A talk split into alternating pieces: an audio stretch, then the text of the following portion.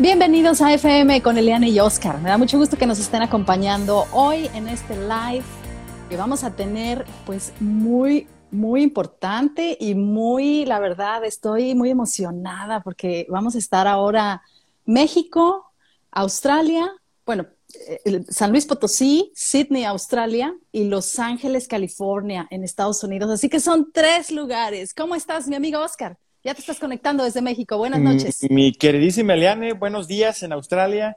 Aquí ya bien puesto y bien emocionado porque hoy va a ser un programa pues muy interesante, muy padre. Vamos a ver, vamos a hablar de muchas cosas muy, muy, muy interesantes. Entonces va a poner muy, muy padre esta situación. Ya sé, y además de que, bueno, eh, me da mucho gusto que la gente nos sigue, eh, bueno, que nos sigue a través del podcast, que ya saben que estamos en todas las plataformas de podcast donde nos puedan escuchar y hemos hecho unos eh, episodios muy interesantes. La verdad es que cada uno de estos talentos nos han aportado algo, ¿verdad? Yo me quedo, hasta yo aprendo, siento que voy aprendiendo con ellos, reaprendo las cosas que uno ya sabía. ¿Sí o no? ¿Te pasa? Totalmente. Yo creo que nunca debe estar uno cerrado a aprender cosas nuevas. Yo creo que en el momento en el que ya dices, ya lo sé todo, hasta ahí llegaste y hasta ahí te quedaste. Entonces, siempre abiertos a, escuchar opiniones, escuchar vivencias, escuchar momentos de la gente que nos aporta pues sus historias. Y, y pues sí, realmente eh, siempre se aprende de, de todos. De todos aprendemos, ¿verdad? Cada uno de nosotros. Y sobre todo porque cuando estás trabajando con talentos, artistas, con gente que ya lo está ejecutando, ya lo está llevando a la vida real, es como, wow, o sea, ¿cómo lo hiciste? Te gustaría así como escarbarle, ¿no? Entonces, me encanta que, que, estamos, la verdad, invitando a gente súper talentosa. Hoy va a ser un día muy importante, sobre todo porque este es el fin de semana del Día del Amor y la Amistad, ¿verdad? es correcto. Gracias, Eliana, por ser mi gran amiga. Ay, muchas gracias, Oscar. Qué amistad tan bonita tengo contigo, de verdad te lo agradezco. tengo, fíjate que yo soy una mujer afortunada de muy buenos, grandes amigos hombres, fíjate. Y, nada más. Sí, y la verdad es que, mm, o sea, son amistades de la vida, o sea, que tengo eh, de hombres, porque es muy difícil a veces, ¿no? La amistad entre hombres y mujeres. A, a, veces pasa, pero sí existe. O sea, en realidad, ¿Sí? Este, en, ocasiones la gente dice, no, no, no, es que los hombres nada más quieren con, con las mujeres, por eso se llevan con ellas. Pues no, claro que no. También existe, eh, existe amistad, existe el, el, amor por la persona, no, no desde el punto de vista, quiero tener una relación con la persona, no, sexual, ni nada, eso, exactamente simplemente porque se llevan muy bien y dices, no, hombre, es que esta mujer yo la quiero tener ahí para estarle pidiendo consejo o este hombre ahí me encanta porque su punto de vista me hace a veces pues complementar el mío. ¿verdad? Es padrísimo. Bueno, pues muchas gracias a todos ustedes, muchas gracias a los que nos están juntando aquí en nuestro live, los estuvimos invitando para que vengan y se apunten. ¿Quiénes tenemos hoy? Mira, hoy tenemos... ver? Ah, es que sabes que de repente como es que, no los puedes ver. Ok. No. Está, saludos a todos, saludos a Miguel, saludos a Arlene, saludos a Esteban, saludos a Ana, saludos a Azucena y bueno, saludos a, todos los que se están uniendo porque tienen unos nombres bien extraños. A, Instagram. Ajá, a los que nos están escuchando en el podcast, acuérdense que también estamos en Instagram y que ustedes nos pueden encontrar en el link que está ahí precisamente en la portada. Así que pueden venir y ver los, eh, los lives y además porque promocionamos quiénes van a estar en, en los próximos episodios y ustedes pueden juntarse para que vengan y les hagan preguntas. Nosotros con mucho gusto les pasamos toda la información a ellos y así ustedes pues se sienten más como parte de este podcast, ¿sí o no? Claro. Sí, yo creo que se, se alimenta de los comentarios que nos hace la gente también. También a lo mejor eh, ideas de a quién quieren que, entrevistemos o qué sé yo. Digo, realmente por ahí también nos podemos retroalimentar. Claro que sí. Y bueno, pues hoy tenemos un invitadazo eh, que viene pues trayéndonos mucha música. Es un compositor de música para films, o sea, filmes en Hollywood, la cuna donde todo pasa, ¿no? Entonces, la verdad es que me encantó porque este es un contacto tuyo, Oscar. Tú lo conoces, ¿verdad? Sí, y lo conociste en San Luis Potosí. En San Luis Potosí ya tiene tiempo de que, de que nos conocemos. Eh, ahorita lo presentas con, con bombo y platillos. Sí, pero, cuéntanos un poquito cómo lo conociste. Fíjate que fue bien, fue bien chistoso, fue circunstancial. Em, si no mal recuerdo, y ahorita este, que, nos, que nos refresque la memoria, pero en, en realidad la, lo conocí porque tenemos un, su hermana se casó con un excelente amigo de mi hermano, ¿sí? Entonces por ahí está el nexo, este, por ahí de repente nos los encontraron. Luego, obviamente, yo también lo, conocí ya en, eh, aparte en, la vida, este, con una, pues, con una chica que, estaba aquí en San Luis Potosí, que ah, también fue compañera mía. Y entonces, pues por ahí se hizo ya el, nexo. Y pues bueno, la verdad es que finísima persona, excelente amigo. Y pues ya tenemos mucho tiempo de, pues de que nos conocemos. Obviamente estamos lejos, es, complicado a lo mejor poderse ver y, más en, tiempos del COVID. sí, ¿verdad? pero pues siempre que, nos saludamos, pues con mucho gusto. Eh, siempre estoy pendiente de sus publicaciones, siempre estoy pendiente de, de sus trabajos y se me hace una persona muy completa. este, y ahorita que, que, escuches su historia y que escuches todo lo de él, este, te vas a dar cuenta de lo que estoy diciendo. Claro que sí. Estamos esperando nada más a que se conecte y ya por aquí vamos a estar eh, eh, pues platicando con él, ¿verdad? Que es lo que me interesa, que nos cuente su historia. Bueno, eh, él es México-Austriaco, ¿verdad? Exactamente. México-Austriaco, su nombre es Ralph Lichtenberg. Yo le pregunté, oye, así se pronuncia, y me dice, es, bueno, es en, alemán es, Ralph Lichtenberg. Ahorita que nos diga cómo se pronuncia. sí, yo también así de, ah, ok. Y este, y, él obviamente pues en, como que tiene familia pues por los dos lados, ¿verdad? y eso, eso lo hace que él crezca en Austria y que allá eh, tenga pues básicamente sus estudios básicos y después empezó en la escuela de música de Austria.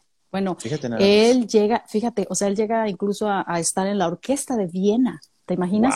Aquí lo interesante es saber con él, pues, ¿cómo se hace para que cuando tú te cambias de tu zona de confort, que es lo que nos pasa a todos los que emigramos, eh, realmente puedas volver a encontrar ese camino, ¿no? Eh, Dave nos lo contaba, ¿te acuerdas? Sí, sí, sí, por supuesto.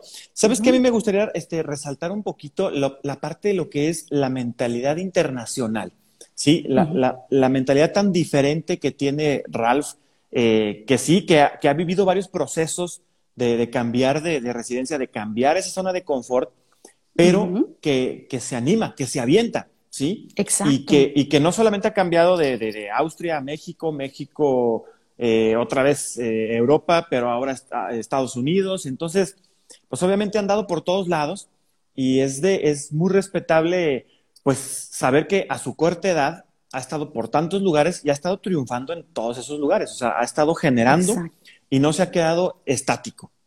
Exacto. Y bueno, pues estamos ya nada más este, esperando con él a que, a que venga, porque tú me contabas que a ti se te había hecho muy interesante, que querías saber más sobre qué pasa con la gente cuando se va del país, ¿verdad? ¿Cuál es el choque cultural?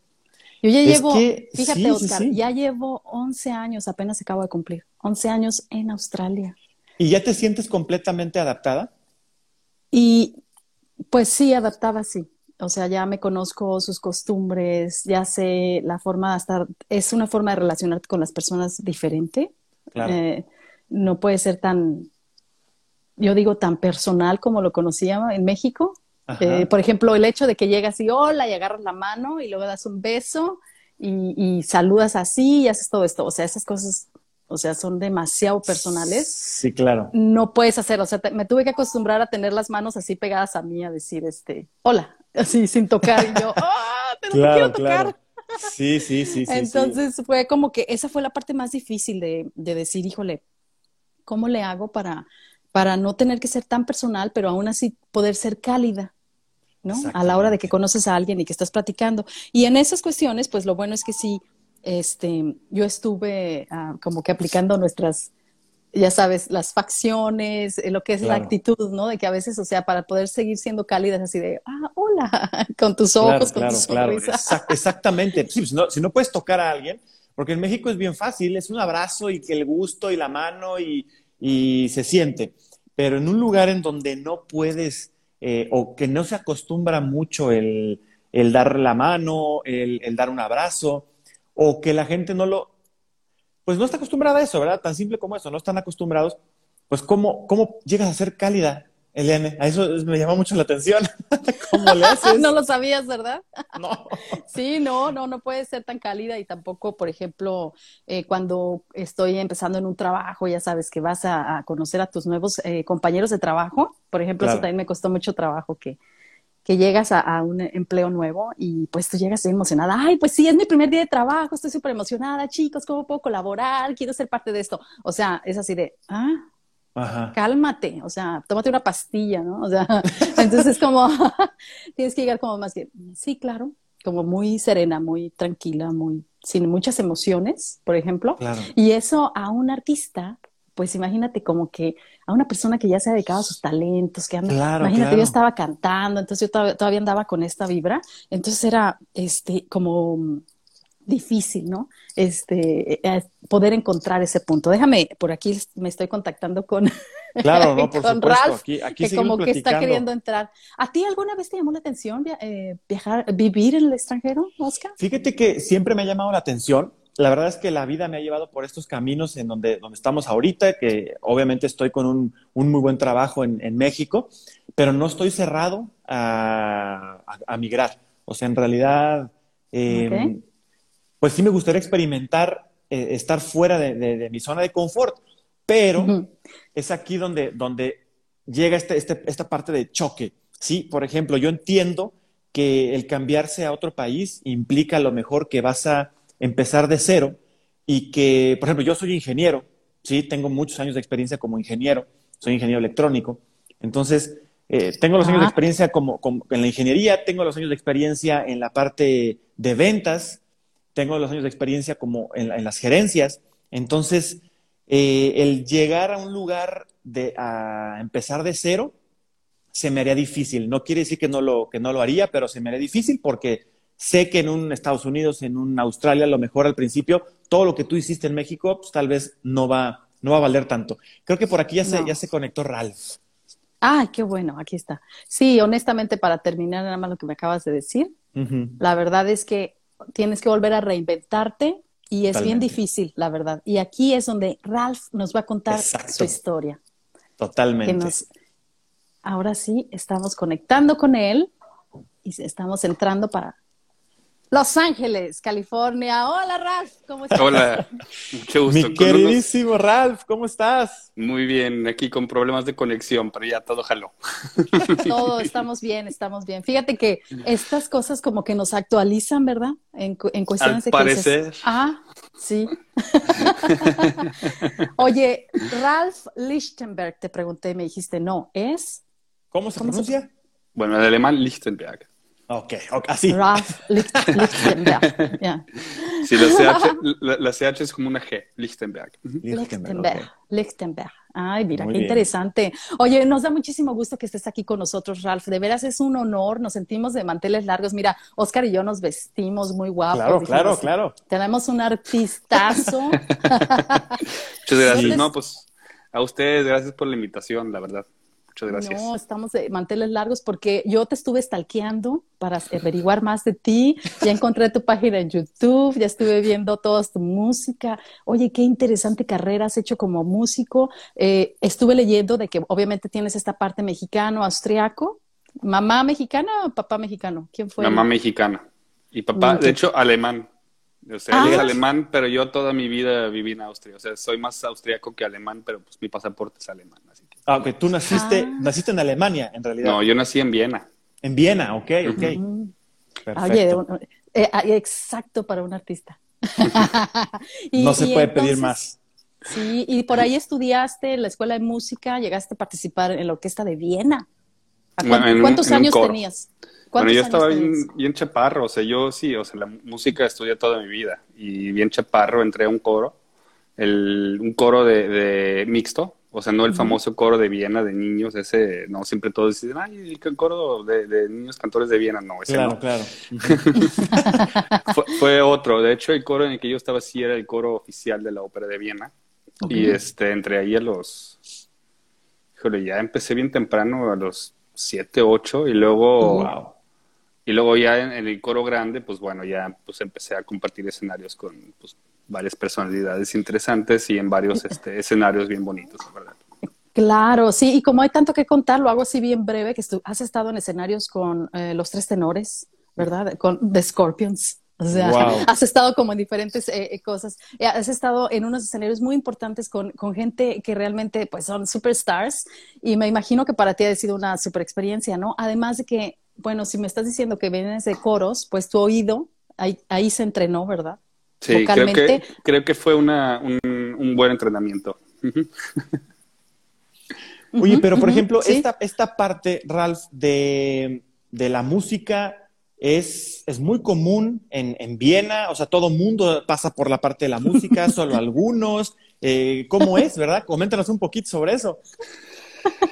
Híjole, sí, o sea, la música en, en, Austria en específico, o sea, no, sé si en toda Europa, pero en Austria sí, o sea, yo, y, y, más, este, pues, alrededor de Viena, es algo muy, muy común, o sea, normalmente en la casa siempre hay alguien que toca un instrumento, siempre hay un instrumento, si es que no un piano, por lo menos una guitarra, este, algo, alguien canta, o sea, siempre hay alguien que está en, aunque sea como hobby, en la música y pasándosela bien haciendo música. Entonces, este, sí es algo muy, muy común, vamos. O sea, hay escuelas especializadas, por ejemplo, las que yo atendí, o sea, la prepa o la secundaria especializadas en música donde tienes, donde tienes que tomar instrumentos, este, donde tienes no sé cuántas horas de música, de instrumento, de, de coro, de, de, ensambles, este, Exacto. Fíjate qué diferencia. Eh, en comparativa con México, ¿verdad? O sea, en México pues tienes la clase básica de flauta dulce y es todo lo que vas a llevar, es todo lo que vas a aprender a tocar y si es que bien te va, porque ni siquiera te van a enseñar solfeo, simplemente vas, a, vas a aprenderlo por letras. Entonces, ¿qué diferencia de cultura?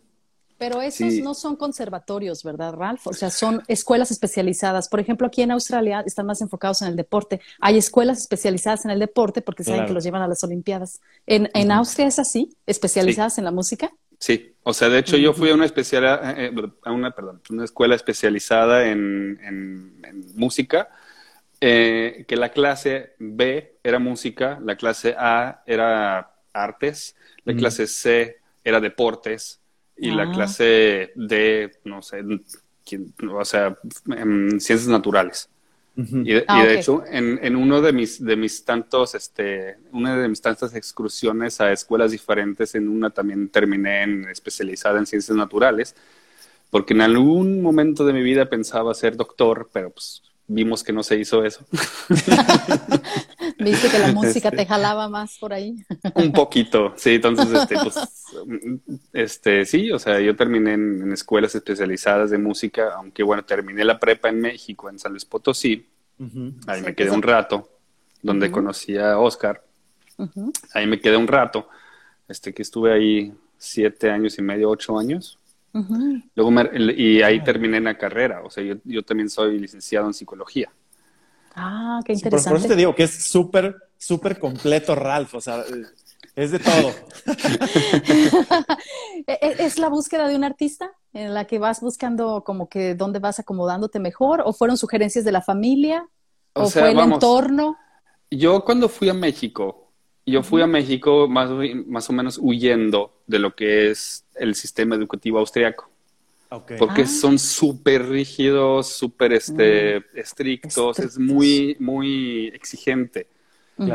Y yo, en mi mundo, pues no, no, no, no, no encuadraba en ese mundo. Entonces Me, la, me, la, pasaba no muy bien. Tenía buenos amigos, tenía, este, me la pasaba bien con la gente, vamos, o sea, y, pero, pero en la escuela, en la cuestión académica, este, pues era, era un poco complicado de repente. Entonces, este, para no decir, fallaba a cada rato, tuve que repetir años, y ahí no es de repetir un año, de nada más, este, repites la clase, sino repites todo el año. O sea, tienes igual otra vez el principio, tenés inglés, este, matemáticas, aunque nada más fallaste latín, vamos. Entonces, este, ah. es, es un rollo. Entonces, eso me tocó, y luego cambié aparte este, a enfermería. O sea, yo tuve ahí mi. Andabas buscando, exactamente. Así es. Este, y, pero la música siempre me acompañaba, siempre. O sea, yo salí de la secundaria de música Y dije, y, y, me metí a una escuela élite de ingeniería aeronáutica. Ok. Que ahí me la pasé horrible. O sea, de plano yo no soy ingeniero. Me encanta, me encanta lo, lo que es la física, los avioncitos, y de hecho acabo de escuchar los aviones que pasaron arriba del Super Bowl. ¡Ay, sí es cierto! pequeña competencia que tenemos a nuestra entrevista.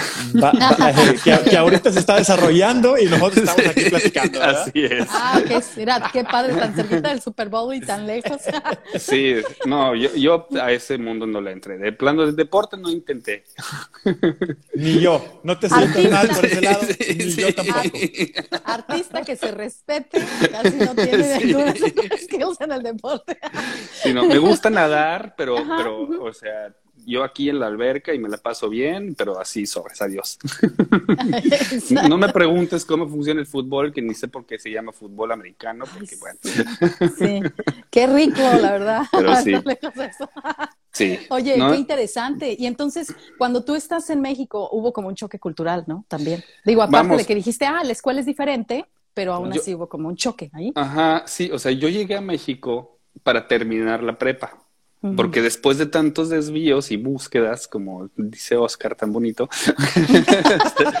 este, este dije, sí, o sea, mis abuelos dijeron, no, pues, o sea, traigo, tráelo, aquí a México. Le dijeron a mi mamá, traigo aquí a, a, México.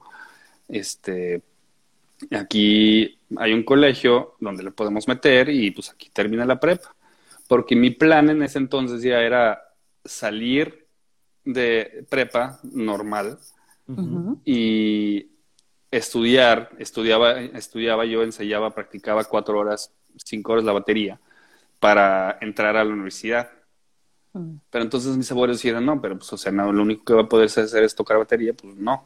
Entonces, o sea, me convencieron alrededor de estas fechas y yo llegué a México un febrero, creo que fue 26 o algo así de febrero. Ah, ok. Todavía te acuerdas. Ajá. O sea, fue a estas fechas ahorita y este llegué y el lunes a entrar a clase. Ay, qué difícil esa situación cuando es así, porque. Pero hablabas ya los dos idiomas, hablabas, hablabas alemán, español y español. Sí, o sea, el español siempre lo he hablado por mi mamá, que pues, gracias, gracias, a Dios ella siempre insistió en hablar conmigo en español. Entonces, sí, o sea, yo, hablaba, yo le decía, yo le contestaba de niño en alemán y me acuerdo que me decía, ¿qué? No entiendo. Ah, claro. Ah, te forzaba. sí, sí. Nos perfectamente, o sea, ella perfectamente debía hablar alemán y pues bueno, pero no, no. no la felicito, la felicito a tu mamá. Qué bueno. mira, ahora te hace, hace valorar un montón que tienes ah, los, claro todos estos idiomas, ¿no? Claro que sí. Felicidades, señora. Ok, y luego. Y total, o sea, sí, el, el, el, choque cultural, o sea, sí fue así de, wow, o sea, aquí está bien relax el asunto, o sea, los alumnos se llevan de tú con los maestros, que algo eso en, en, Austria es como que, o sea, si terminas ya la prepa y sales y, y después, o sea, si terminas ya la escuela, ahorita pues me llevo de tú con la maestra principal que tenía en, en secundaria pero ya después y después de años, pero, pero ahorita, o sea, pero durante, o sea, este, usted, o sea, te paras cuando entra el maestro del salón, te sientas, o sea, y aquí llego y, y, los chavos así, el primer día me acuerdo, este, me metieron a un salón equivocado este, por cuestión de años. Entonces ya, y, me dicen los alumnos, ah, tú vente con nosotros. Y dije, órale. No, pues resulta que estaban echando la pinta de química. y, le metieron a todos un reporte. Yo así como que... Voy llegando. es mi primer día. este, fue, este, entonces, sí, fue un, fue, fue un poco diferente que, que en Austria. Fue más relajado, ¿verdad? Por ese sentido. Me imagino que hiciste muchos amigos y ahí también fue otra cosa, ¿no? Es la cultura en México es mucho más amistosa, ¿no? Sí, la verdad es que sí. Y, y en México, de hecho, en San Luis fue la primera vez que me sentí como grupo, porque en Austria mis escuelas fueron en lugares muy diferentes. O sea, yo vivía en, en un, una ciudad afuera de Viena que se llama Mödling pero yo iba a la escuela en, en, otra ciudad que tenía que llegar en tren este, o en Viena, entonces siempre estaba todo muy disperso. Y en San Luis, perdónenme, pero pues es un pueblo. Pues sí, chiquito. Tienes toda la razón. Yo siempre le digo, ay, mi querido pueblo. Entonces sí, en el pueblo de San Luis, o sea, todo está ahí. Entonces sí, o sea, tenía los amigos a la vuelta, este, y pues me encontraba con ellos después de escuela y fue, o sea, fue un tiempo hermoso. Terminando prepa, sí estaba la opción, ¿qué hago? Y dije, híjole, o sea, regresar, o sea, porque yo la música, pues seguía, o sea, tenía mis bandas, tenía toquines, este, tenía diferentes, este, Sí, yo me acuerdo de Ralph, su cabellera súper larga, padrísima. ¿En serio? Así, rock. Sí, ¿sí? yo soy bien metalero. O sea, yo. Mm. Este, y, y, y, sí, o sea, batería y tenía mi banda de metal y tocaba y, me la pasaba muy bien. Y luego una banda de rock, este, progresivo, una banda de rock más, más comercial, hasta una banda de pop que Qué error, pero terror. bueno, pero, hiciste de todo porque te iba, iba como que encaminándote hacia lo que querías hacer, ¿no? Entonces, como que uno a veces, uno a veces tiene que probar diferentes ambientes, diferentes métodos, ¿no? ¿Qué te lleva a saltar de San Luis a ahorita Los Ángeles? ¿O hay un lapso ahí? Hay un lapso. O sea, yo terminé prepa y dije, ¿qué hago? Y bueno, o sea, yo primero estaba planeando en sí toda mi vida ser doctor, pero dije, híjole, no, o sea, yo, yo, a mí me gusta mi vida aparte, a mí me gusta mi tiempo, me, gusta la música. Y yo quiero seguir haciendo la música y veía a mis amigos que, que este, pues eran doctores o estudiando y dije, no, o sea, no es mi vida. Pero siempre estaban también encaminado en, encaminado en cuestiones más sociales o más este, cuestiones este, interpersonales, que me llevó a psicología. Entonces, ah, este, aparte dije psicología porque puedo juntarlo muy bien con la música. ¿Y por qué música no? Perdónme, San Luis es un pueblo, sería, no sería muy inteligente llegar de Viena y estudiar en San Luis. O sea, yo conozco músicos increíbles en San Luis y la verdad, todos mis respetos y tienen, o sea, muy bien y también en cuestión internacional son muy buenos. Pero la escuela en ese entonces no era, este, no era lo... ese nivel. No era un nivel que, que yo sabía que me gustaría tener. ¿Qué, era el conservatorio de música? ¿Era el que estaba No, es, eh, este, no, es el, este, en ese entonces solamente existía Bellas Artes en San Luis. Bellas Artes. y que era una, era una carrera técnica. Y sigue siendo una carrera técnica. Sigue siendo, ¿eh? no, no, no, no es nivel licenciatura todavía. No, y, y, creo que apenas ahorita están empezando licenciatura en, o un tipo, o lo van a empezar en, el Centro de las Artes. Y el Centro de las Artes se abrió mientras yo estaba estudiando ya la carrera de psicología. Entonces, ah, este, sí, o sea, por, por cuestiones así de cuestiones técnicas y aparte también muy importante, fue la primera vez en mi vida que pues todo estaba a mi alrededor, mis amigos, este, tenía un depa, este, mi vida estaba muy acumulada, muy rica y la primera vez en, años. Entonces, después de dos años y medio terminar la prepa, dije, o sea, irme de aquí otra vez, pues como que no. Sí. Sí, no. Entonces, como que este, volver a empezar, ya sabías, ya sabías ese proceso, sí. Entonces, este, pues me quedé, estudié psicología, terminé psicología y, cuando terminé psicología dije, híjole, ¿ahora qué? Y sí, eh, pero me quedé siempre, como dije, con la música. Y dije, híjole, pues ahora sí, ya tengo la carrera y busqué este, una carrera aparte, este, y busqué y encontré en, en Austria, en Viena, encontré una, una escuela que pues enseña composición para música de medios, para medios. Ah, ok. Entonces dije, híjole, pues de aquí soy. Y terminé psicología, tomé como un año más o menos sabático, un poco menos, y me regresé a Viena a estudiar. Y estudié en Viena, este, terminé la carrera ahí, conocí a este, varios este, compositores ahí y orquestadores también en este, en un, en un masterclass y workshops. Este, y me dijo uno en específico que se llama Christopher Young, o sea, Chris Young. Me dijo, oye, pues yo tengo una casa en Los Ángeles que la rento a compositores. Este, son cuatro meses, te la rento por el precio que tú puedas pagar. Wow. te la doy. Ajá, sí. y este, y, y, puedes estar ahí cuatro meses y puedes checar cómo te gusta, porque aquí en Viena no, no te veo futuro. Y yo dije, híjole, o sea, muchas gracias, pero pues gracias, o sea, no manches, o sea, ajá, sí, cómo no. pero la idea fue creciendo porque dije, es que es verdad, o sea, en Viena sí, o sea, hay, hay música, pero es música clásica. Es, es, es clásico, exactamente. Es completamente afuera. Y yo, música de cine, ¿por qué?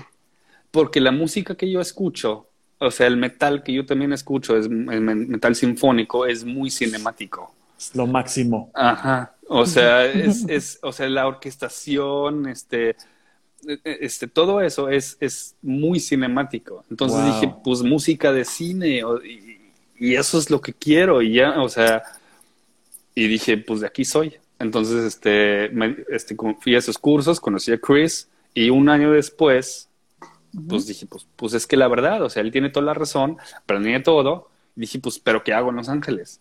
y chequé y pues en la UCLA había una especialidad, todavía la hay, este, una especialidad en música de cine. Entonces ah. dije, pues, ahí. Pues, pues, pues, ahí, ahí voy a estar. Y, y sí, entré. ¿Tus papás jugaron un papel importante en apoyarte en hacer estas decisiones, de moverte de aquí para allá? Eh? Híjole, o sea... ¿O no? ¿Ibas en contra de sus decisiones? Es mm. importante porque cuántos chicos no quieren hacer las cosas y a veces los papás son los que dicen, los papás pueden decir, sí, vamos, hijo, dale, es lo más cómodo. Pero cuando te dicen que no. El, el, el, el, paso primero de México a Austria este, fue, entre comillas, el más fácil, porque sí fue de, pues, o sea, vamos, o sea, mi papá, este, como que nunca se opuso y nunca dijo sí, mi mamá siempre me apoyó. Eso, eso sí, o sea, mi papá sí me apoya, pero nunca dice que, o sea, que, ah, sí, qué buena idea o qué mala idea. O sea, en ese entonces. Llego a Austria, estudio y todo, y luego yo me quiero ir a Los Ángeles. Y ahí sí fue la cuestión, porque sí fue una fuerte, cuestión fuerte económica. O sea, claro. o sea, ¿y cómo le vas a hacer? A ver. Sí, sí, sí, exactamente. El, el, el, el bendito dolor de cabeza de todos los artistas. ¿Cómo le voy a hacer? ¿De dónde voy a ganar dinero? O sea, tengo que sobrevivir. exactamente. Hagamos un salud para todos los artistas que tienen que pasar por esto. Salud, Es correcto. Muchas gracias. Pero sí, este y ahí sí, o sea, ahí mi papá sí me ayudó mucho, la verdad. Este, y también luego, este, y ya después de la ayuda de mi papá, mi mamá siguió ayudándome, apoyando. Qué bueno. Este, siempre he tenido la, e, en la cuestión económica siempre he tenido la gran, este, suerte de que me han apoyado y la verdad siempre fue incondicional. Este, ahí sí fue ah, incondicional y lo difícil sí fue con mi papá convencerlo de que, híjole, yo voy y voy encaminado. Porque pues él sabía y bueno, yo crecí luego lejos de él cuando yo vivía en México, yo vivía solo. Sí tenía familia, tenía mis abuelos y mis tíos, pero mi papá estaba en Austria y con él hablaba en ese entonces pues cada de repente porque pues el internet, o sea, no, no, estábamos tan fácilmente comunicados como hoy en día. show, exactamente. Sí, antes no era tan fácil. Entonces, este, para él era todavía como que yo siento ahorita en, retrospectiva que para él era pues el chavo que anda haciendo pues de todo menos de algo. Entonces, sí, este, em, sí fue un poco más complicada la comunicación con él, pero ya, o sea, ya fue entendiendo él de que pues este, o sea, estoy haciendo algo y pues al parecer me está yendo no tan mal. y luego llegas allá a Los Ángeles, entonces ya empiezas a, acomodarte, a estudiar, ¿verdad? Ya, ya empiezas a conocer gente. Sí, empecé a estudiar el, primer día de clase, el primer día sí que llegué a la universidad y que, ay, sí, este es el campus y aquí van a estar esto y, y este, si, si cruzan la calle en rojo les va a multar la policía y cosas así. Sí, El primer día, la primera persona que conocí fue una mujer que llegó a estudiar dirección de cine y, le, y le sigo haciendo hasta hoy en día su música para sus cortometrajes y largometrajes. Fíjate nada más. Wow. O sea, el universo estaba comploteando ahí. Así es. Y así, y a través de eso, este, y ya este, empezando a estudiar y como estudiante, pues yo bien perdido también, porque híjole, ¿cómo le hago? ¿Qué hago? Y ya, pues va uno formándose. Y es más, el autoestima tiene muchísimo que ver en esta carrera. O sea, punto, punto importantísimo. Porque yo cuando llegué y todavía en Austria también, cuando estudiaba, yo no creía en mí. Yo no creía que yo soy mm. capaz de escribir música, aunque sabía escribir y aprendí obviamente y pues estudié composición y bueno, total. O sea, se hizo todo el rollo. Pero, híjole, gente me preguntaba, ¿y, qué haces? O, este, ¿a qué te dedicas? Y yo, no, pues soy compositor. Y, ah, órale. Sí, sí, claro.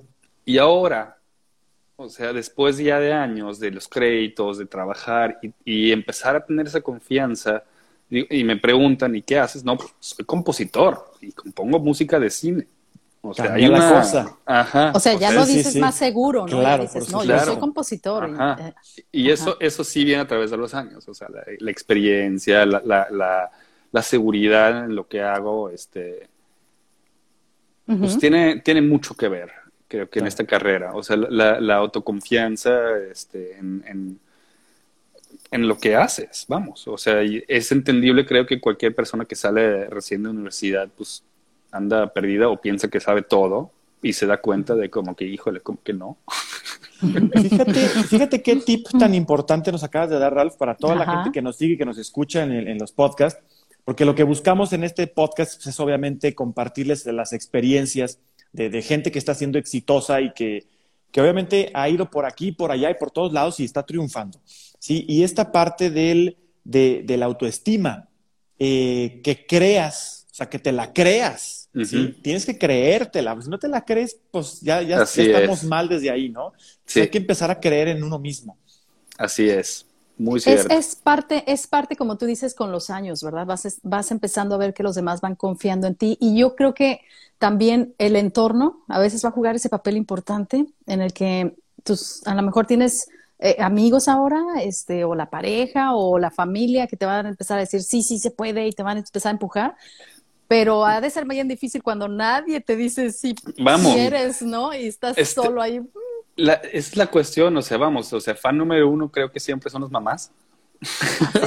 Por supuesto, sí. Saludos a mi mamá, que está metida en el, en el y ahí está, Este, y sí, o sea, siempre, siempre son los fans número uno. O sea, mi mamá, sea lo que sea lo que haga, siempre me dice, ah, sí, está bien bonito. Y, y sí, o sea, muchas gracias, pero, o sea, sabiendo eso, yo también aquí en Hollywood, o sea, bueno, en Los Ángeles, uno aprende a como hacer un lado esa, esa em, lo que pasa es que tú sientes que te lo están diciendo porque es tu mamá, ¿no? Porque es como, como uno le dice a las hijas, yo le digo a mis hijas, oye, mi hija, estás bien bonita. Ay, es que eres mi mamá, ¿no? Hasta que alguien más se lo dice. y ya después me dicen, oye, mamá, tenías razón. Y le digo, claro que tenía razón. Entonces, y, y, ahí está, o sea, oye, sí, sí, pero eso también, o sea, en la, en la universidad aquí siempre nos han eh, dicho también, o sea, sí, una cosa es que, o sea, su familia y su mamá te aplaude, y otra cosa es que el director, el productor que te está pagando, este, y, y, este, o sea, que le guste, porque sí, a tu mamá le puede gustar eh, cualquier cosa que hagas, pero la música que tú estás escribiendo le tiene que gustar al productor o al director, a la persona que te dé dinero, a, la persona que te esté pagando por, lo que estés haciendo. Entonces, este, pues, o sea, hace eso. Y eso sí va creciendo con el tiempo, porque sí, o sea, la mamá siempre va a aplaudir, gracias. por supuesto, siempre es un motivador. Claro. Y, y, sí, o sea, todavía hablo con mi mamá y me sigue motivando y me sigue diciendo, oye, pues esto y tal vez sí, y mira, pues hace esto y, y de repente si tengo un día abajo y digo, y es que qué flojera, y dice, pues, o sea, tómate el día, pues, o sea, pues no pasa nada, o sea, y sí, porque ya tengo también ese otro lado, la confianza en que me llega un proyecto, me dicen cuándo lo tienes, y, o más bien yo pregunto, ¿y cuándo es el deadline? Y me dicen, no, pues este, pues un comercial, vamos, un comercial, tienes este, cinco días digo, órale, fácil. O sea, cinco días me tomo un día libre y luego trabajo dos días y luego me tomo otro libre y luego me estoy bien. Y ya. Fíjate, Ralph, te, vi ahí, te vi ahí haciendo la dirección. En orquesta estabas grabando alguna música para algún filme. Y, me pareció tan, o sea, como que de esos momentos que dices, wow, o sea, qué trabajo tan importante, o sea, estar dirigiendo todos estos músicos que me imagino que tienen diferentes backgrounds, tú tienes diferentes backgrounds, o sea, tú, tú vienes con diferente, ya eres una persona multicultural, o sea, que estás, has vivido en diferentes países y estás ahí adaptándote. ¿Cómo se logra esa conexión entre artistas? Eso me, me interesa mucho. ¿Cómo haces? Porque yo sé como músico que tienes que hacer una armonía que no puedes estar peleado con uno porque entonces el otro no toca, que, porque todo el mundo se tiene que sentir a gusto. Es más, está ahí como el, ambiente, ¿verdad? De, los estudios de música. Sí, es una magia, es un sentimiento muy ¿Cómo se logra esa magia? ¿Cómo lo haces? Uh, siendo buena gente. Qué fácil, ¿verdad? respetando. Café. Sí, aquí, aquí siempre, siempre te dicen, aquí siempre te dicen, y no sé si puedo este, decir malas palabras o no, este, pero lo voy a decir en inglés, este, aquí siempre dicen, don't be an asshole. Es todo lo que te dicen aquí. Este, sí, sí, sí. O sea, llega al estudio, sé buena gente. O sea, sí, tú eres el, el, el, el compositor y escribiste la música que van a tocar y, y pero, pero hay un productor, hay un director que todavía puede, o, que puede decir, no, ¿sabes quién no me gusta? O sea, y, y, los músicos, ellos finalmente le dan vida a mi música, o sea, al score, al, este, porque sí, o sea, yo tengo muchas grabaciones donde uso la, orquesta digital por cuestión de dinero, porque no todas las producciones tienen, tienen el suficiente este, líquido económico, este, para, o suficiente liquidez, vamos, para este, poder pagar una orquesta. Pero cuando sí, pues los músicos le dan vida a mi música. Entonces, pues ni modo de que, o sea, de que vaya a estar ahí, o sea, hay como unas reglas este, no escritas, o sea, nunca, por ejemplo, si un músico toca algo equivocado, le digas, a ver, tú, este, toca otra. No, esto aquí no pasa. Aquí llego al, al, al estudio y los músicos yo sé que son un millón de veces mejor que yo. O sea... Ah, fíjate, qué interesante que, reconozcas esa parte, qué humildad, exactamente. Eh, eh, ellos, eh, o sea, leen mi, ven mi partitura y, y, seguramente algunas veces han pensado esto. ¿Y esto qué? no me lo dicen tampoco, porque sí hay un respeto mutuo. Claro, claro. Pero o sea, y vamos, cuando yo estaba estudiando, sí de repente estaba así el bajista que me escribió aquí, aquí esto no va así. Y, dije, ah, pues órale, gracias. Pero así ya, o sea, uno recogiendo su partitura y ya leyendo aquí, esto está mal. Y yo, Ups. Gracias. Pues Pero sonó bien porque tienen esa experiencia. Entonces, pues yo entro y soy un don nadie porque pues ellos, ellos han grabado con John Williams, con Thomas mm. Newman, con Hans Zimmer, con este, ay no, espérate. Personajes. Este, sí, no, pero este, entonces este, ellos han grabado con unos mega personajes y yo pues, entro y digo, o sea, yo qué voy a saber con ellos, o sea, yo les doy mi partitura, este, ellos leen y ellos, ellos, este, aparte, o sea, ellos ven mi partitura y a la primera sale bien, la segunda está perfecta y la tercera nada más es para, este, pues para a ver si hay algo ahí, un cambio o algo así, o sea, hay tres tomas. Wow. De una pieza. Sí, son súper profesionales. Súper. A nivel mundial. Y tú también, ya, ya, ya, estás montado, ya estás montado ahí para poder llevar a todo este equipo de profesionales, tú dirigirlos, ¿no? y llevarlos hacia tu finalidad. Uno parándose en el podesto, sí, uno tiene que enseñar, pues aquí estoy, este, y esto es mi música. Entonces, sí, obviamente yo también tengo que conocer lo que estoy haciendo. O sea, yo también no puedo pararme ahí diciendo, a ver, pues a ver lo que pasa, porque pues no, o sea, sí transmito esa idea. ¿Sabes qué? Es, es, bien, es bien importante porque son habilidades de líder. Sí, ahorita lo que me estás diciendo, de cuenta que lo estoy transmitiendo a lo que es la parte. Al liderazgo. al liderazgo y, por ejemplo, en el campo de la ingeniería. Ahí te va. Yo, por ejemplo, hablando de experiencia personal, iba a alguna planta en donde yo, pues yo era el, yo era el líder, ¿verdad? Pero yo sabía mucho menos de electricidad, de un tablero electrónico, de, de cualquiera que estuviera ahí. Entonces tienes que ser humilde y tienes que saber reconocer que ellos saben más que tú, y, pero obviamente tú los vas a ir dirigiendo, ¿verdad? O sea, ellos van a ir haciéndote caso a lo que tú vas a necesitar y lo, pues, ya se lo trasladas a, la parte de la música, pues es básicamente lo mismo. tienes que tener esa, esa habilidad de, liderazgo, esa humildad y, transmitirlo, obviamente, a, tu equipo. Qué interesante, Ralph, qué padre. Sí, la verdad sí. Y, y, a mí esa magia que dices, ¿cómo, cómo se lleva a cabo. Por ejemplo, como tú eres el que compone, o sea, tú te sientas a veces en tus espacios, ¿cómo es? Quiero saber eso, o sea, yo quiero indagar, ¿cómo es tu espacio creativo? O sea, ¿cómo te pones en el te llegan las ideas? Dices, hoy es mi día de creatividad, me encierro en mi cuarto con una copita de vino o con un vasito de agua, o sea, pones una velita, eh, no sé, o sea, ¿cómo te metes en el mood?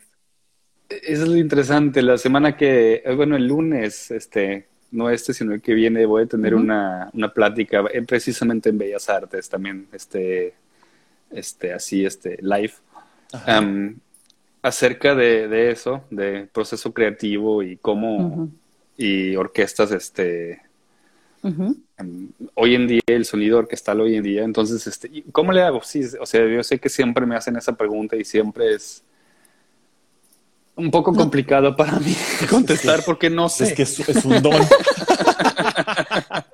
o sea, ni siquiera te has dado cuenta cómo me, me siento y me la paso bien, vamos. Este, este, aquí tengo mi piano, o sea, este, está mi estudio, tengo mis pantallas aquí enfrente, pongo la película y bueno, lo más importante es este, cuál es el sentimiento que quiere el director, o sea, cuál es, qué es, es, qué es el sentimiento que quiere el director o la producción, este transmitir a la audiencia o sentir el mismo, da igual. Este, y eso es a lo que yo me baso. Entonces yo hablo con él, oye, pues aquí, ¿cuál es el significado? ¿Qué, ¿Cuál es el significado de la película? De, de, de, qué quieres transmitir tú? ¿Qué me quieres decir en esta escena? Entonces, hay un proceso largo en cada película, normalmente, o sea, una película bien hecha, que es el spotting.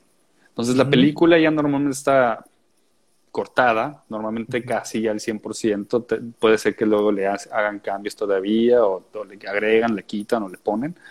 Este, pero normalmente ya está. Entonces así el esqueleto muy básico o ya está lista, este, ya está completamente cortada. Entonces la vemos toda la película, pero parando mil veces diciendo de aquí para acá va música, qué se va a hacer, qué, se va a sentir, qué, qué, quiero, qué quiere la audiencia. Entonces eso es, el, inicio del proceso creativo.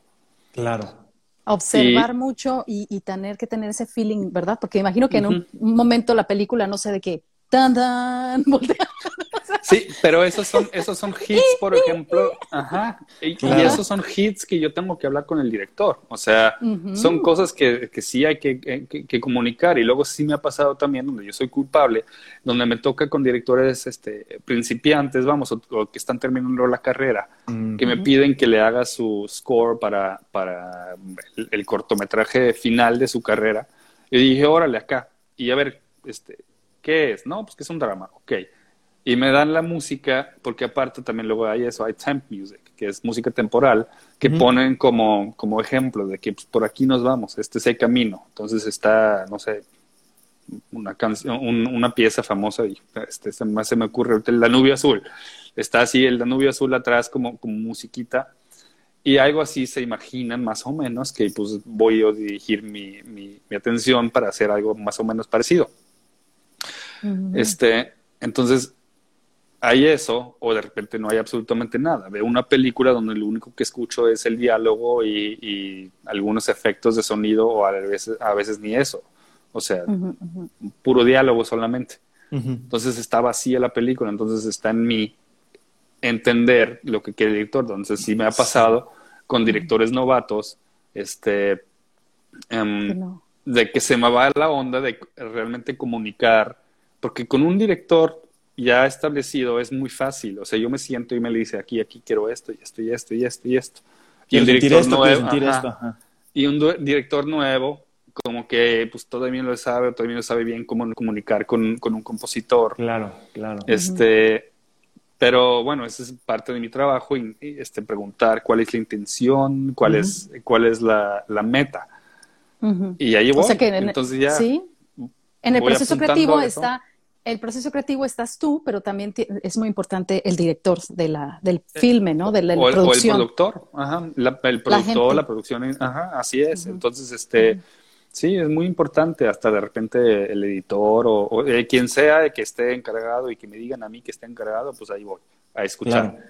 Y este, y ya, mi, mi tarea es transmitir el sentimiento que ellos quieren. O sea, mi música es funcional. O sea, yo a través de, yo no tengo ego en mi música. O sea, a mí me llega el director y me dice, oye, yo quiero sentir aquí tristeza, pues adelante, pues te hago tristeza. Ajá. Este, y me dice, oye, pero pues es que lo siento más heroico. Digo, pues entonces yo estoy mal. O sea, pues tengo que ver cómo le hago para que siente tristeza entonces el director.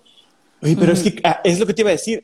Eh, para cada persona es diferente lo que sientes con cada música, ¿no? Entonces, a lo mejor para el director, el, heroico, pues no fue heroico y, tienes que cambiarle y a lo mejor para ti no es heroico y entonces se vuelve un conflicto, ¿no? Sí, pero ahí está otra vez, o sea, mejor me quedo yo callado porque finalmente pues ellos me están pagando y mi música es funcional. Entonces, entonces tú necesitas esto, ahí está. Ajá, entonces, o sea, sí, sí depende también otra vez de qué tan este, em, experimentado está la persona con la que estoy tratando. Porque un, un, director nuevo, este, hace poco me, me, sucedió, muy buena gente, y me dio y me dijo, mira, yo quiero esta pieza. Aparte de eso, nada más fue un arreglo que le estaba haciendo.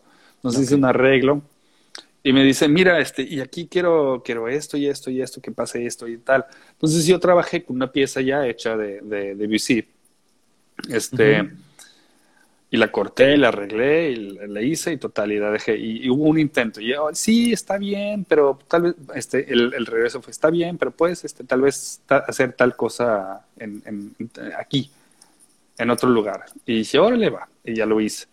Y estaba muy bien, o sea, el sentimiento que él quería transmitir para mí era, este, pues estaba bien, funcionaba. Y le ve él y dice, sí, pero a ver, puedes hacer tal así como está aquí, y me manda a mí como lo hizo él en su temp, o sea, así como él lo tenía completamente planeado. Digo, y entonces yo sí le dije, a ver, mira, haz un, da un paso para atrás, observa otra vez la película, ve la película con amigos y compara cuál quieres. y si fue, o sea, sí, sí, le gustó más la versión que yo hice, finalmente. Ah, ok, ok. Que sí funcionó más, que la que no, eh, que la que él me mandó más o menos como para guiarme. Pero ya está la cuestión de los temp tracks, que luego los directores de repente se enamoran, más los, más los nuevos, se enamoran de temp tracks, o sea, de la música temporal, y, y, se quieran quedar con, con lo que sale ahí. Yo, como compositor ahí sí, o sea, yo tengo mi voz, yo sueno como sueno, yo tengo mi, mi, mi marquita, vamos, o sea, mi estilo.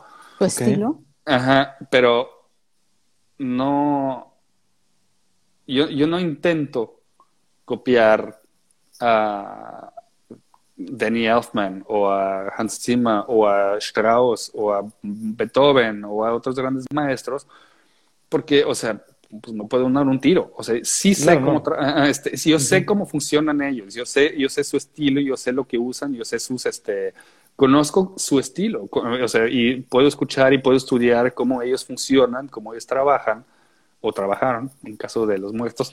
Sí, sí, por este, supuesto.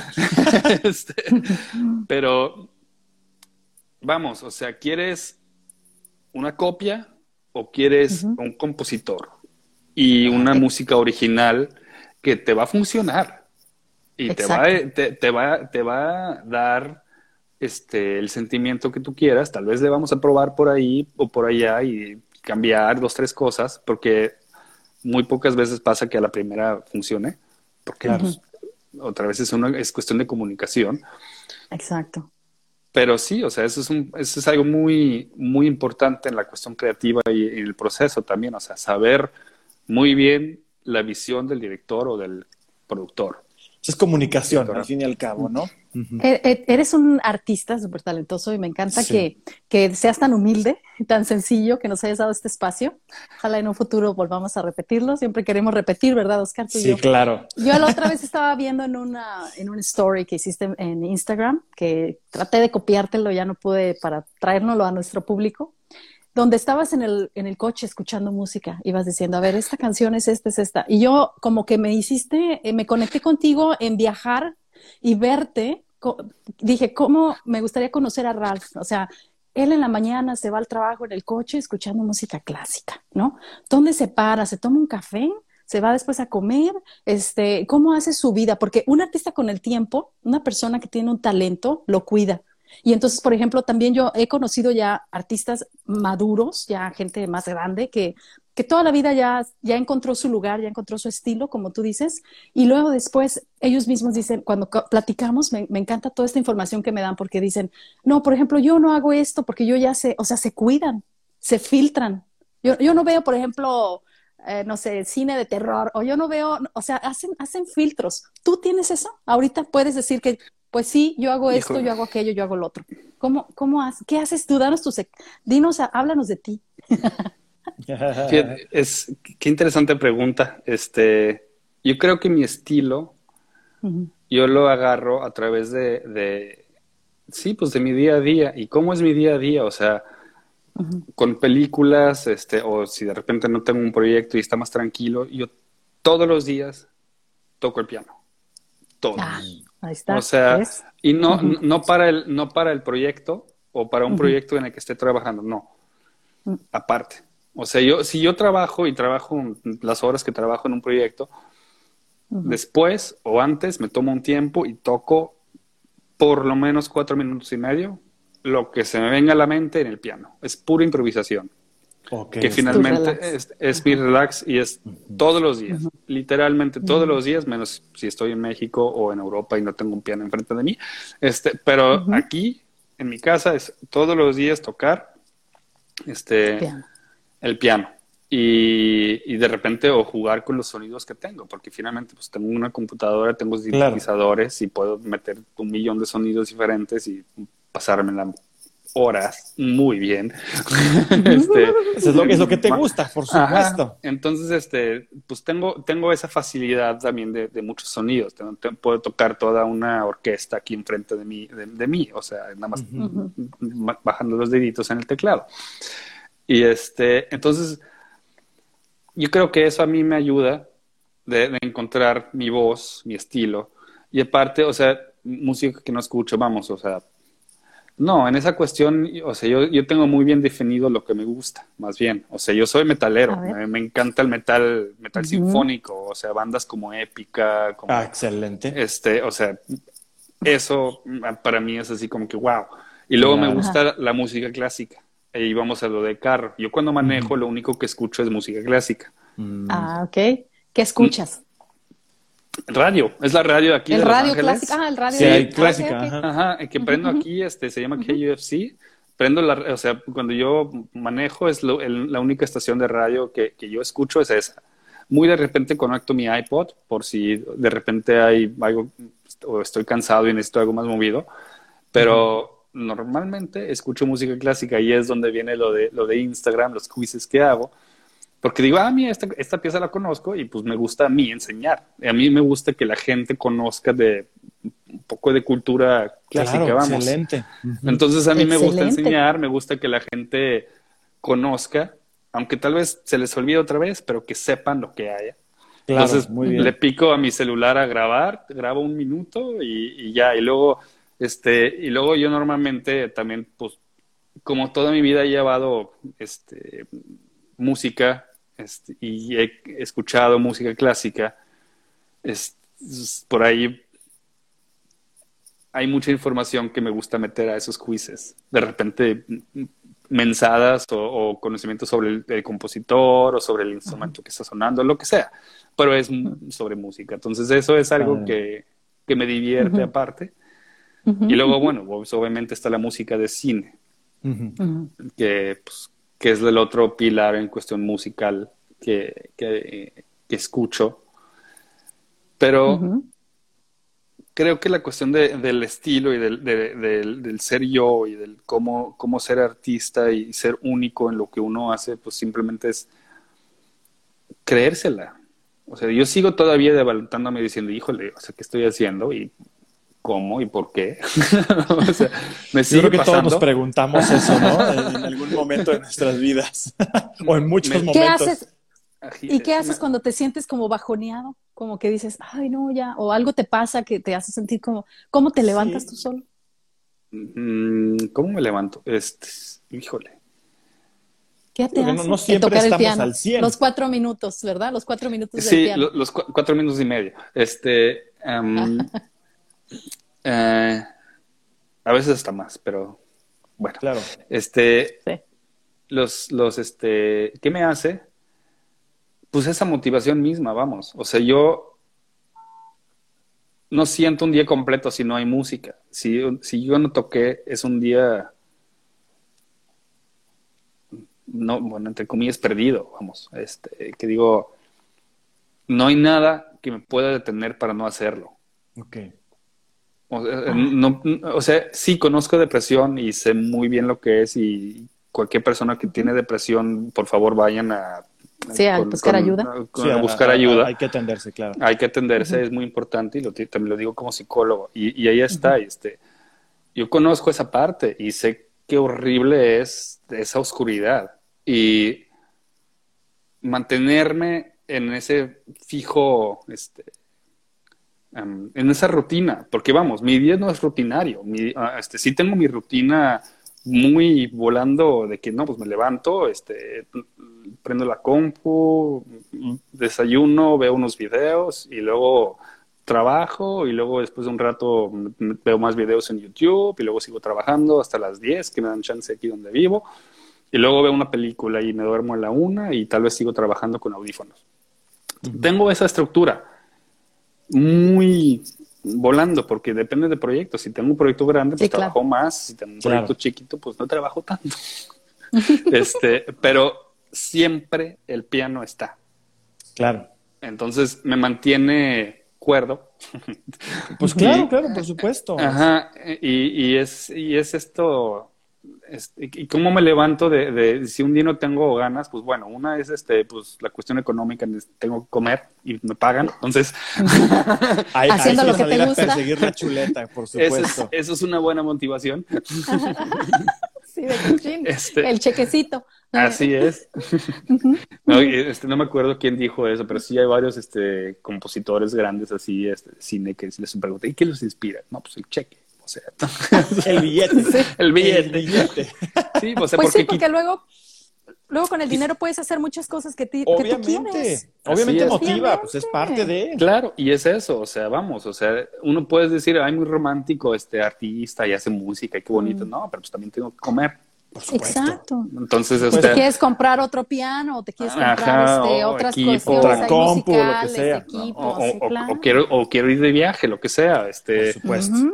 Entonces, este, sí, o sea, tiene, sí, el dinero es una, una motivación, este, que pues bueno, o sea, depende de cada proyecto, pues es más o menos, pero ahí a uno le va, le va. Qué bueno que ajá. mencionaste eso, ¿eh? porque sí, mu- mucha gente es muy romántica. y Es que, ay, sí, mientras haga lo que yo me guste hacer, pues es como no trabajar. Por supuesto, y es muy respetable, pero todos tenemos que trabajar para poder comer. Y de alguna u otra manera tienes que, que vivir, ¿verdad? Y, y, y ahí viene la otra, de repente hay proyectos que veo y digo, ay, o sea, como que No. no, no. pero, pero sigo dando lo mejor, o sea, Claro. Sí, sí. porque finalmente pues es mi, es mi cara, es mi, es mi nombre que está allá en la Por pantalla supuesto, luego. es tu imagen, o sea, ahí está. O sea, entonces, o sea, sí ha habido más bien cortometrajes. Los largometrajes en los que he trabajado todos han sido, la verdad, he tenido la gran suerte que han sido muy buenos la mayoría y, y buenos mensajes, este, entonces siempre inspiran, vamos. Entonces, también es eso, lo que yo veo puede también inspirarme a mí. O sea, si veo una escena bien, que está bien hecha, que está bien, este, que, que- que es inspiradora, pues fácil, me Bien siento lograda. piano y, Ujú. y- y sale lo que tiene que salir. O sea, es hermoso y me encanta y es inspirador. Entonces, eso me ayuda muchísimo. O sea, es de dos lados, vamos. Este, Sí. Y, Claro. y- y me facilita mi trabajo. Claro, claro que sí. Y bueno, ya para cerrar esta conversación contigo, Ralph, que no- me gustaría que no te fueras, pero pues tenemos el tiempo y luego tenemos te ahí preocupes. otra entrevista. Pero, este, por ejemplo, eh, siempre termino eh, preguntándoles cuál es el consejo que le das a los chicos, ¿no? Que, que, que quieren hacer lo mismo que estás haciendo tú. Pero en esta ocasión, ya que eres músico y que te has arriesgado a cambiar de lugar y de tu zona de confort, tú ya viviste en San Luis.